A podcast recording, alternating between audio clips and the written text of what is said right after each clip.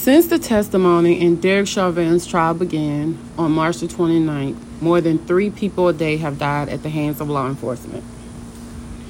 Minneapolis, just seven hours before prosecutors opened their case against Devin Chauvin, Derek Chauvin, a former Minneapolis police officer charged with murdering George Floyd, a Chicago officer chased down a 13 year old boy in a West Side alley and fatally shot him as he turned with his hands up. One day later, at a hotel in Jacksonville, Florida, officer fatally shot a 32 year old man who the police say grabbed one of their tasers. The day after that, as an eyewitness to Mr. Floyd's death broke down in Minneapolis courtroom while recounting what he saw, a 40 year old mentally ill man who said he was being harassed by voices was killed in Claremont in a shootout with the state police. On every day that followed, all the way through the close of testimony, another person was killed by the police somewhere in the United States, including the day of the verdict. Now, for me, that trial forced the traumatized country to constantly relive the gruesome death of Mr. Floyd beneath Chauvin's neck. But even as Americans continued to process that case and anxiously we waited for a verdict, new cases of people killed by police increased. Since the testimony began on March 29th, at least 64 people have died at the hands of law enforcement nationwide, with black and Latino people representing more than half of the dead. The death called accordingly by the New York Times from gun violence database news media accounts, and law enforcement releases offer a snapshot of po- policing in America in this moment. They testify not only to the danger and desperation that police officers confront daily, but also to the split second choices and missteps by members of law enforcement that can escalate workaday arrests into fatalities. They are the results of what we call domestic violence calls, traffic stops gone wrong, standoffs, and chases. The victims often, in their opinion, behave erratically, some suffering from mental illness, and the sight of anything that comes close to a weapon causes things to escalate very quickly.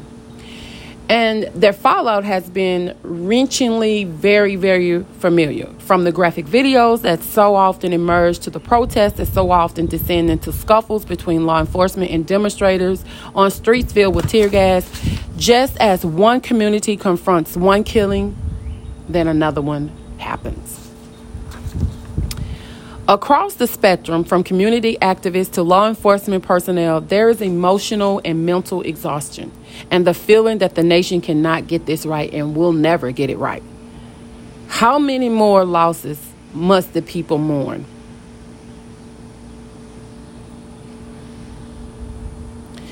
The pain of George Floyd's death is still in our minds, and yet history continues to repeat itself our community has reached its breaking point. The past week, the mayor of Chicago, well, weeks ago, have called for calm, and as they began to execute body camera footage, was released in the police killing of the 13 year old Adam Toledo. That shaking video shows police officer responding to a call of shots being fired. Then they chased a boy with what appears to look like a gun down an alley at night in really a predominantly Latino neighborhood. You can hear the police saying, Stop right now, screaming and cursing. Hands, show me your hands, drop it, drop it. And then a single shot fills the boy, and he turns as he, the little boy, Toledo, excuse me, Adam Toledo turns, lifting his hand. Other recent lethal force incidents have rocked communities large and small.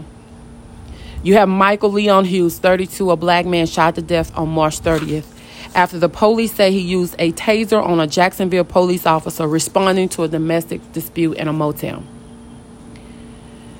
I remember Skyke, Skycape, I think I'm saying that wrong, right? 16, a Pacific Islander killed on April 5th as he fled from Honolulu police in a stolen Honda Civic And then Anthony Thomas Jr., 17, black teenager in Knoxville, Tennessee, killed by police on April 12th in a high school bathroom after there were reports that a student had brought a gun onto campus.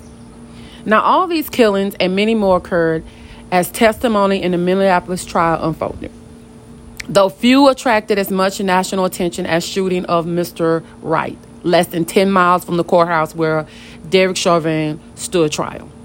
The protests erupted in Brooklyn Center after a veteran police officer fatally shot Mr. Wright, saying she accidentally mistook her gun for a taser as he attempted to flee during a traffic stop in which the kid was scared. Abigail Cerra, a Minneapolis civil rights lawyer and a member of the Minneapolis Police Conduct Oversight Commission, said it was unclear to her why the officer stopped him for an expired registration, an issue that many of the drivers in the state are having during the coronavirus pandemic. By two aspects of the case, she said were infuriatingly familiar. One, that Mr. Wright was black, and two, that the police tasked with delivering him safely to the courts where violation of the laws are supposed to be adjudicated effectively delivered a death sentence. It's just another example of nothing offense escalated to another life taken. And though there are many of these killings have familiar ring, it is unfair to blame them all just on law enforcement. I agree with that. In a lot of city, it has to do with people feeling very hopeless. It's poverty, it's failing education system. It's all of these things that are vitally important to stability of our community.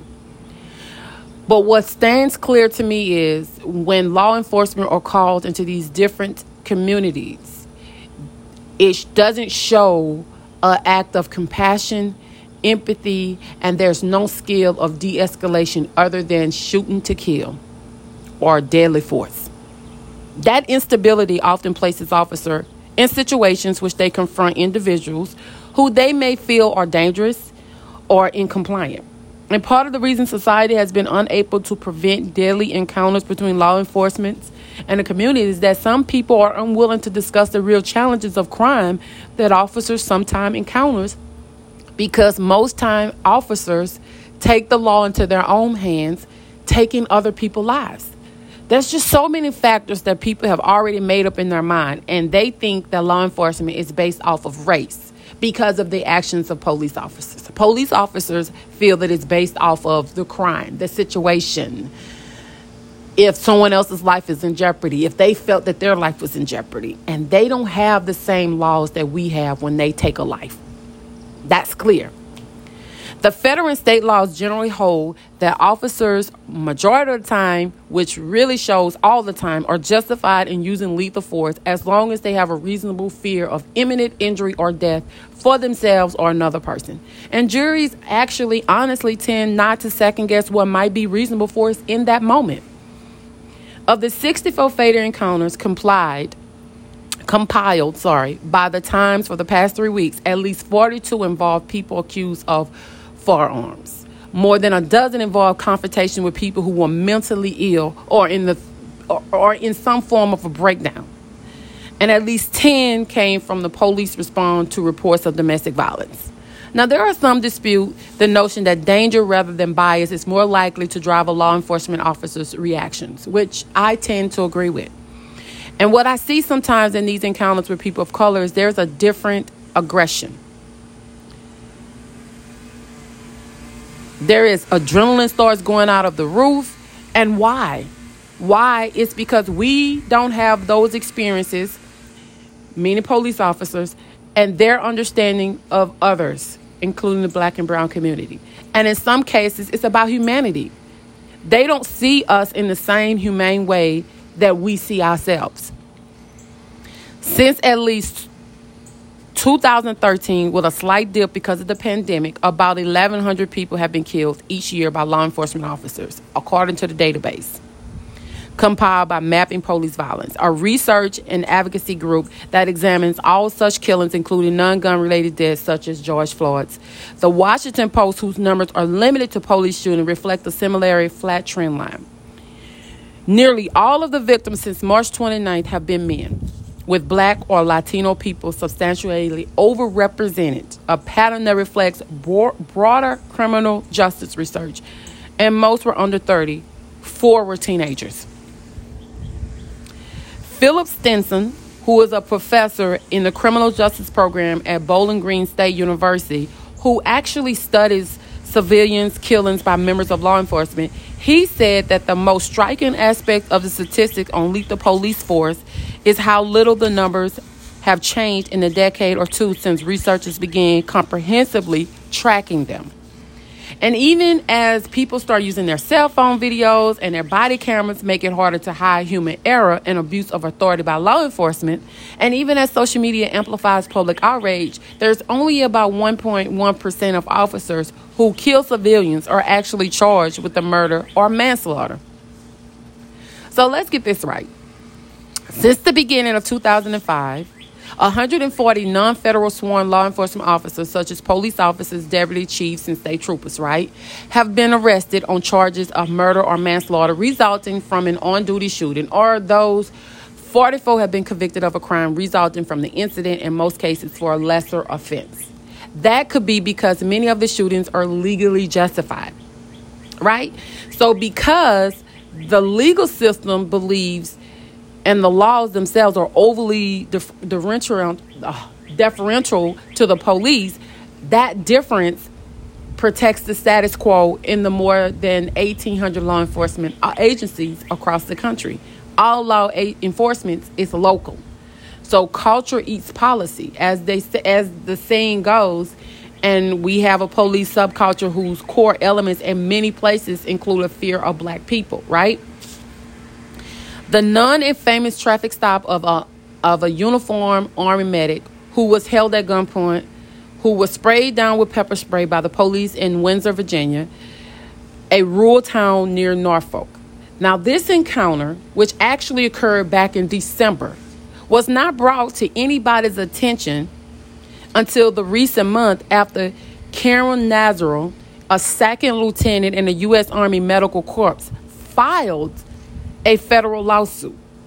That body cam footage shows members of the Windsor Police Department threatening and attacking Lieutenant Nazareth, who was a black and Latino, after stopping him because he had yet to put permanent, permanent license plates on his new Chevrolet Tahoe. Now, the footage shows the extent to which police culture has resisted change in much of the country. And we only know about these because he has a lawyer right? And they filed a civil lawsuit and they were able to get recordings that they actually could release. And also, he had footage in his own vehicle. Now, for many victims of police violence and their families, however, there is no video evidence to rely on. So you try to rely on the honesty of police officers and then you try to charge these people according to go to court and you hope that the jury will do their part, but that's not what's happening. Daly City, California police officers were not wearing body cameras when they got into a struggle with Roger Allen, who was 44 was 44 years old, as he sat in a car idled with a flat tire on April 7th. The officers say that Mr. Allen had what happened to appear to be a gun on his lap. But according to Stephen M. Wagstaffe, the San Benito County District Attorney who was investigating the case, it turned out to be a pellet gun. But an officer fired a fatal bullet to Mr. Allen's chest during that exchange. Now, Talika Fletcher, 30, said that was struggling to come to terms with the fact that her brother, who was a father figure, had joined the grime tally of black men who died at the hands of law enforcement. She says she never thought in a million years her brother would be a hashtag. She has little faith that the dynamic between black men and law enforcement will be any better once her 14 month old son, Prince, grows up. The cycle is not going to change. And then you have the recent death of Ma'Khia, the little 16 year old girl that was gunned down from law enforcement office, whose sister called the police because the foster mom called two grown women. The oldest was 28 years old, and I think the other one was 28, to come and handle the 16 year old because she felt she was out of control they come to the foster home where the foster child lived to jump her, in which the child had a steak knife. When the time the police officers arrived, people were trying to tell them what happened, but the law enforcement was was too busy in their mind and what they have pinned out to try to avoid the 16 year old who was trying to protect herself from stabbing a grown woman that came to the residence to attack her from what the foster parent had called to take care of, to handle. I've heard so many speculations about, oh, what they did, what they had to do. Well, she was going to stab the girl. You came to that location to jump on a 16 year old child. And the only thing that the law enforcement felt that they could do was shoot that child and kill him. So your automatic reaction was, I need to protect this other person who clearly didn't care about protecting herself if you came to that resident to jump on a 16 year old child. I'm confused with that. Now, let me just be very clear. No, I didn't want the 16 year old to kill or disable or cause any permanent injury to the other person. I didn't because I'm so tired of the black on black crime and black on black violence. I'm so over that. But I don't have pity for someone that comes to a resident to jump on someone and someone is trying to protect themselves. You can have these stand these ground laws in all these other neighborhoods of different races. But when it comes to the black community, I see you with a weapon, I automatically shoot and kill you. When we've seen incidents after incidents after incidents after incidents of police officers, law enforcement being put in situations where they're dangerous, their life is in jeopardy, and they did not shoot to kill. They found a different way to de escalate those situations and bring those people in unharmed. So, why couldn't this be the same thing? Oh, my bad, because it's a black 16 year old that's already in a hurtful situation, already in a traumatizing life, already because you're in a foster system for some reason who clearly cannot protect her in, in, in, in, in if they're calling other people to jump on a 16 year old. And if you can sit there and watch that video, I don't give a fuck how many times you look at it and how much you try to justify it. And in your heart of hearts, you tell me that if that was your child, your niece, your cousin, whomever that you love, and that happened to them, that you would feel disgusted, then why are you saying it was justified? Wasn't justified. Nobody's going to tell me that the only option that that law enforcement had was to shoot that child. Nobody's going to tell me that. You come to a situation, the best cause of it is try to de escalate it. People already, emotions are already up, already flaring, already going. She didn't attack the police, she was attacking the people that came to jump on her. So, no, I'm not making excuses for them, but I don't understand for the life of me how anybody could justify this behavior. Now, 16 year old life is gone. And whenever police officers feel justified in what they're doing, it's okay. Because people like you are saying that it was justified. People like you are making excuses and saying it's okay. This was a 16 year old that was already in a troubled situation. She was already not being protected in the first place in a foster system that called grown ass women to come and handle her. And you mean to tell me you can understand that? You can look at that video and you feel that it's justified? Get the fuck out of here. Don't have that conversation with me. I'm not having a conversation with stupidity. Go jump off a cliff with that shit. Don't come and talk to me about it because I'm not seeing it your way. And nobody's going to make me change my mind about it. I know how it feels to be in a situation of confrontation and one thing lead to another. And nowhere in that conversation that learned that turned into a bigger altercation that anyone expected to kill someone or wanted to take somebody's life. But it's easy for that to happen to where the, the outcome resolution is hey just kill them. Just kill them and if that is the solution to any situation that law enforcement come into, we are in trouble. And we're talking about, oh, but they're putting themselves in dangerous situations. That's your job you signed up for. I ain't never finna tell a person I'm finna be a police officer because I can be unbiased.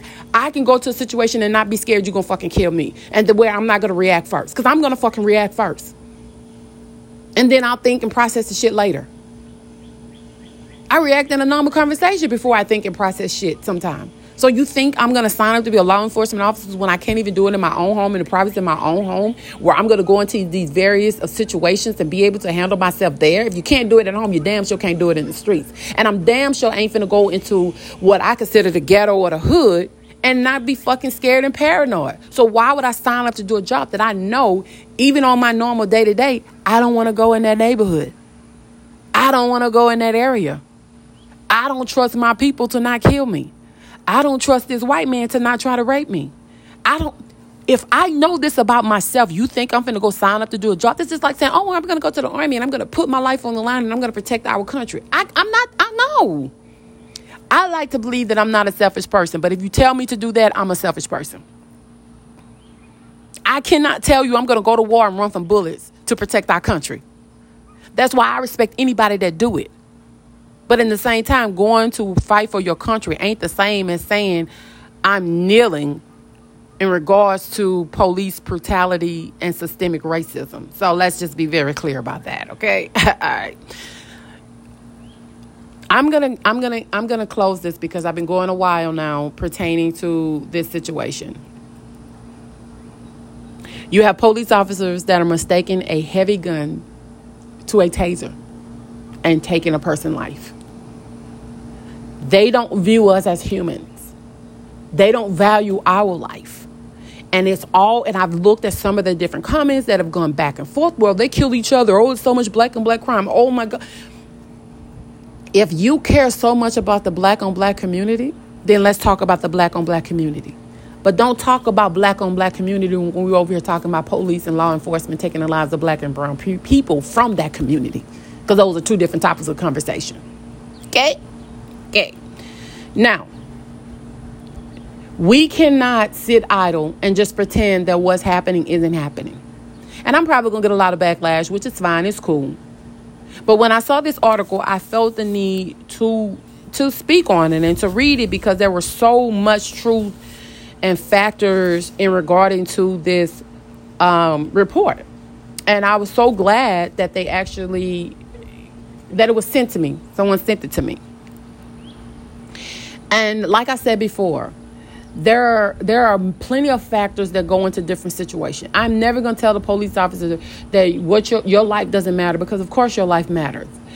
But when you automatically go into the situation in five, six, seven, nine seconds, and your automatic recourse is my gun is drawn, I'm gonna shoot and kill someone with a 16 year old child with a knife, and you're gonna compare a knife to a gun, it's not, it's not, the math don't add up to me. It has to make sense to me for me to understand where you're coming from. And until then, I don't want people to sit here and try to have a conversation with me to make me see things their way when I can't, because I can imagine this happening to me. I can put myself in a situation that I wouldn't want to be in. I know how it would feel if someone that I love lost their life. I have family that have been murdered by police officer and it was justified to them. It was justified. And people made excuses, people cracked jokes, people made their little comments. You shot someone in the back that was running away from you. They were no threat to you. No threat to you. But y'all justified that and explained that. We're dealing with people that we're supposed to call that's supposed to protect us that we don't even feel safe to call them. And what's happening is you got a lot of people that stand in domestic violence situations. You got people that are committing suicide. You got a, people that are allowing violence and crimes to continue to happen in their community because they don't want other people's lives to be taken by law enforcement officers that's supposed to come there and help with a situation, not make the situation worse. That's not what law enforcement is supposed to be. They're supposed to be the peace, right? They're supposed to be the protector. They're supposed to be the guider. They're supposed to set examples, and they don't do that. I don't have trust in our system. I come from experience of knowing what it feels like for a police to sit on a witness stand and lie. Lie. Lie like it's nothing and then get mad because you won't lie and confirm what they've been spewing because it makes them look even worse. I'm never finna lie on myself to make you feel better. It ain't happening. It's not happening. I've understood how some people will, go to jail and stay in jail so that they name won't be tarnished. I get it. I get it. I get it. But I think we need to keep fighting and not give in and not pay attention to the negative energy that people spew about Black Lives Matter is a hoax. Black Lives Matter, Matter is a is a hate group, or you know they sending money to all these Black Lives Matter groups and they're not putting the money where they're supposed to. That is bullshit. That is bullshit. We're the only group that goes through this bullshit. Where if we try to build something, all it takes is certain people of a different race to spew negative, and we're going to jump on that bandwagon and start talking about it. We don't educate ourselves. We don't go and fact check the shit that we're repeating. We don't pull up the information that they claim is out there because you're going to go to a dead end because the shit don't make sense. And you got families that have lost their lives that were a part of their their family name was a part of the fight. But they think because their family name is a part of the fight, whatever money is being donated to the Black Lives Matter or the activists, that it goes back to them. And they're not looking at these people that are these activists have a life outside of this organization. These people have jobs, these people have families, these people have to provide. So you think that because these people are providing for their families that they're getting the money from the Black Lives Matters or the donations. And we have to stop that. We have to stop that. If you have people that are stealing, that are getting money sent to different accounts that shouldn't be, I get it. I understand it. But overall, that's not a lot of people. Those are criminals pretending to be for the people. Those are different. And before you donate your money, check it out. Go to those websites, get that information, inquire. Don't just send your money all willy nilly. Let me tell you something. I ordered me some shoes, and they told me they were supposed to be some Adidas slippers, right? I didn't do my research. But I said, oh, they're a good deal. I like them. They're on sale for, I think they was like $30 or whatever. The actual price they said was $70. I was like, okay, cool. It took me two months to get those slippers that didn't have no Adidas or nothing on them. I couldn't be mad. You know why? Because I didn't even do my research to realize that this company is in China and these motherfuckers are fraudulent. And all they doing now they made some slippers, but they weren't real Adidas slippers. Now, true, they didn't put Adidas on them. Although in their publish in their promoting, they are Adidas slippers, right? And they were various colors. But when you get them, there's nothing on them that says Adidas. And then the website that you go to, all of a sudden, it disappeared. There was no tracking information. There was no nothing. And I should have knew then. Never dawned on me the shit was coming from China. And usually I'm pretty good at tracking where it's supposed to come from. Didn't even dawn on me. So then when I sent in a request that I want my money back, that's when all of a sudden the shoes appeared. And then when the shoes appeared, I'm like, this is what I've been waiting on. Fuck, I could have went to, to Walmart or somewhere and got some got these slippers so frustrated and disappointed in myself because that's what people do. People sell you shit that ain't worth it or shit that ain't real or fake shit. And that's on you to do your research to decide is this worthy of me getting? You do your reviews, you do. And I didn't even do none of that. I didn't check the reviews. I didn't check the website again. I didn't do none of that. I just like, okay, cool. I, I'm just glad they didn't steal my money like take my credit card information and then go back and try to charge for other shit. I'm just glad they didn't do that because easily could have been done because I didn't fact check and I didn't protect myself. So that's what you have to do when you're sending money and donating to these different organizations. And I'm going to go, but you guys be safe out there. And if it's a way that you can record any encounter that you have with police without pissing them off worse or without adding to it, protect yourself. Turn your phone on, record. Do a live. Just have the live sitting with the phone to the flow. Whatever you have to do to protect yourself, that's what you do. Because right now, it's just us against them. And it's a lot of them. And nobody wants to defund, defund and dismantle the police department. Everybody think it's great. Everybody think that if we get rid of these two apples here, when you got a whole tree full of them motherfuckers that's bad, that everything gonna be okay. You gotta tear that bitch down from the root and replant it. That's what you have to do. And nobody wants to do that.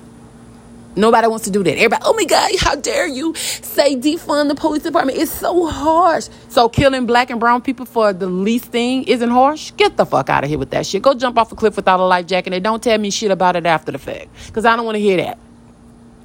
I don't want to hear that. I don't want to hear that. I want better. We want better. We need better. We deserve better. Treat us as if we're humans. And that's all I'm saying. That's my time. Thank you guys for listening to the podcast. Thank you for sharing the podcast. I ask you guys, remember to stay true to yourself. Do not let anyone else's thoughts and opinion dictate who and what you think of yourself. Continue to push to be better every day than what you were the day before. When they go low, we go high like the former first lady. Let your family and friends know that you love them now because tomorrow ain't promised to any of us. Protect yourself. Be safe.